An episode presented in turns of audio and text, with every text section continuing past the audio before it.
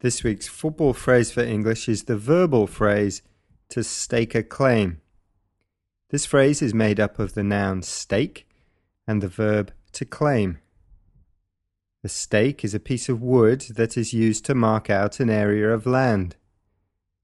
The word can also be used as a verb, so if you have staked out some land, you say it is yours.